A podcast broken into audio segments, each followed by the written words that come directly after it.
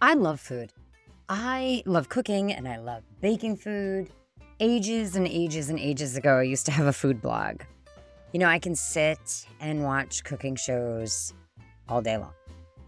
If I had time, I would cook and bake all day, like every day. Maybe in another life, somewhere in a different multiverse, I'm a famous celebrity chef. Well, in this universe, one of the most famous chefs is Jacques Pepin. And an interesting story you may not know about him is how he turned down John F. Kennedy and Jacqueline Kennedy's invitation to work in their White House. Welcome to episode 164 of This Shit Works, a podcast dedicated to all things networking, relationship building, and business development. I'm your host, Julie Brown, speaker, author, and networking coach. And today I am discussing why training and positive reinforcement might be the key to hiring new talent.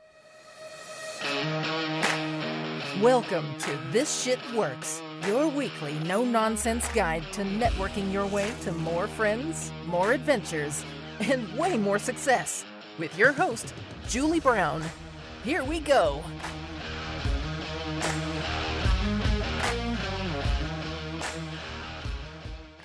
I was reading one of the latest issues of the Harvard Business Review, and all the way at the back on the very last page was a short little interview with Jacques Pepin.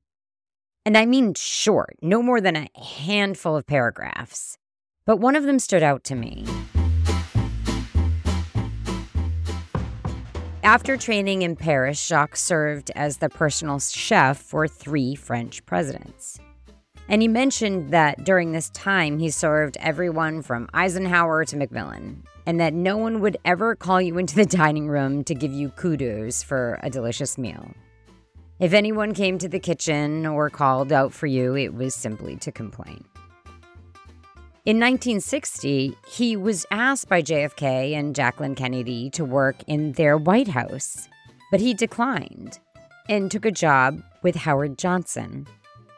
Perhaps in part due to his experience working in other presidential kitchens, but mostly he said Howard Johnson's was a world of mass production, marketing, chemistry of food, and American eating habits. He spent 10 years at Howard Johnson's and he credited the training that he received there with his ability to start his own restaurant and then work at Windows of the World and the Russian Tea Room. So that got me thinking. What made the difference for him was positive reinforcement and the ability to continue to learn and grow on the job. So, how do we do that for our employees? How do we use this combination to create a positive and healthy work environment? Well, let's start with investing in the growth of our employees through training. Like that was important to him. When you think of training, you might picture formal workshops or onboarding sessions, but it's much more than that. Training can encompass ongoing learning and development that empowers employees to enhance their skills that they already have, knowledge, new abilities. This training can be directly related to their job, whether that be technical or hands on, or it could be for softer skills such as networking, ding, ding, ding, reducing burnout, you know, confidence building, negotiations. You know, continuing training keeps employees engaged and motivated. And it definitely shows that the company that they work at is invested in their success. So, you know, what kinds of training could you offer in the workplace? Like, think about all of the different things that would be available to your employees to help them be well rounded employees and, and grow in their positions and spread their wings and learn new things. Well, what about positive reinforcement? Like Jacques said, no one gave kudos for a good job. Like you were just expected to do a good job it. I'm not saying everybody's got to get a fucking trophy. I'm saying that when the only feedback you get is when someone has a complaint, it feels pretty shitty, right? But I'm sure you've all been in in that position or been able to relate that to that in some point in your career where you've worked so hard for things and you've done so many things right and yet the only thing people notice if you do something small wrong. Positive reinforcement is like the fuel that keeps the training engine running smoothly. Like they want to continue to learn. When employees receive praise and recognition for their efforts, it reinforces the desired behaviors. It encourages them to keep improving. That's what I just said. You know, it fosters a culture of appreciation and boosts morale throughout the organization. Don't get me wrong. We all love money. I love money. You love money. We love making money. But compensation isn't the only way for us to show that we appreciate someone and the job that they do. People want to feel valued and appreciated for their hard work. When they receive positive reinforcement, it creates a sense of belonging and loyalty to the organization. Plus, it often leads to increased productivity and better teamwork. So,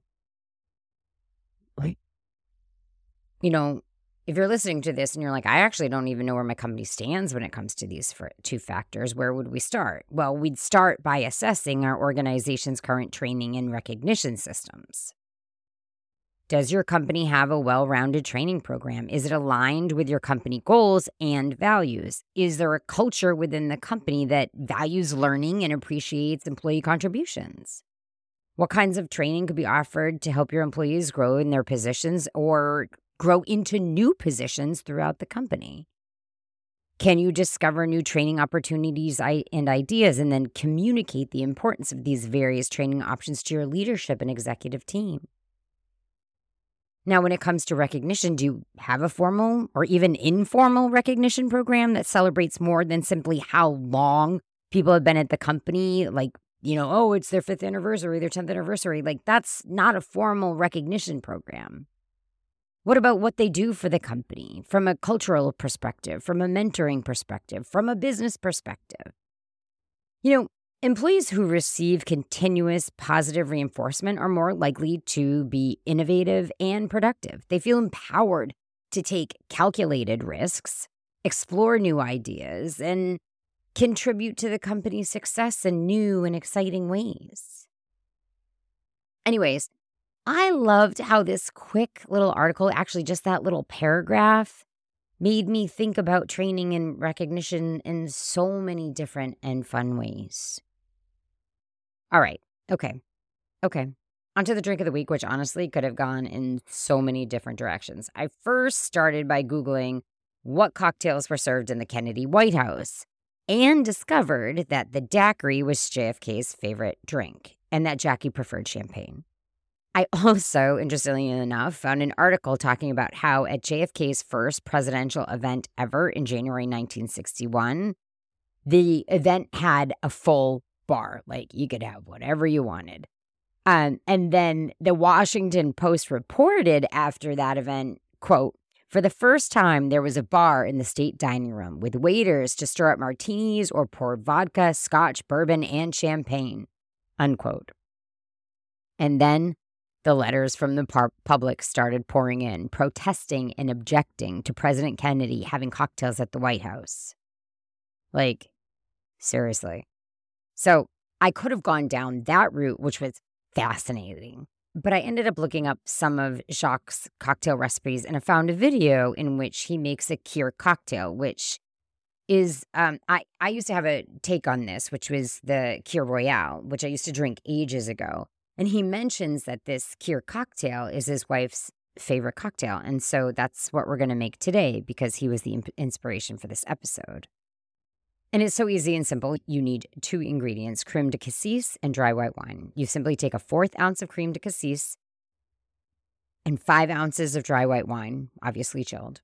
So, in a wine glass, you'd pour in the cassis first and then slowly add the dry white wine.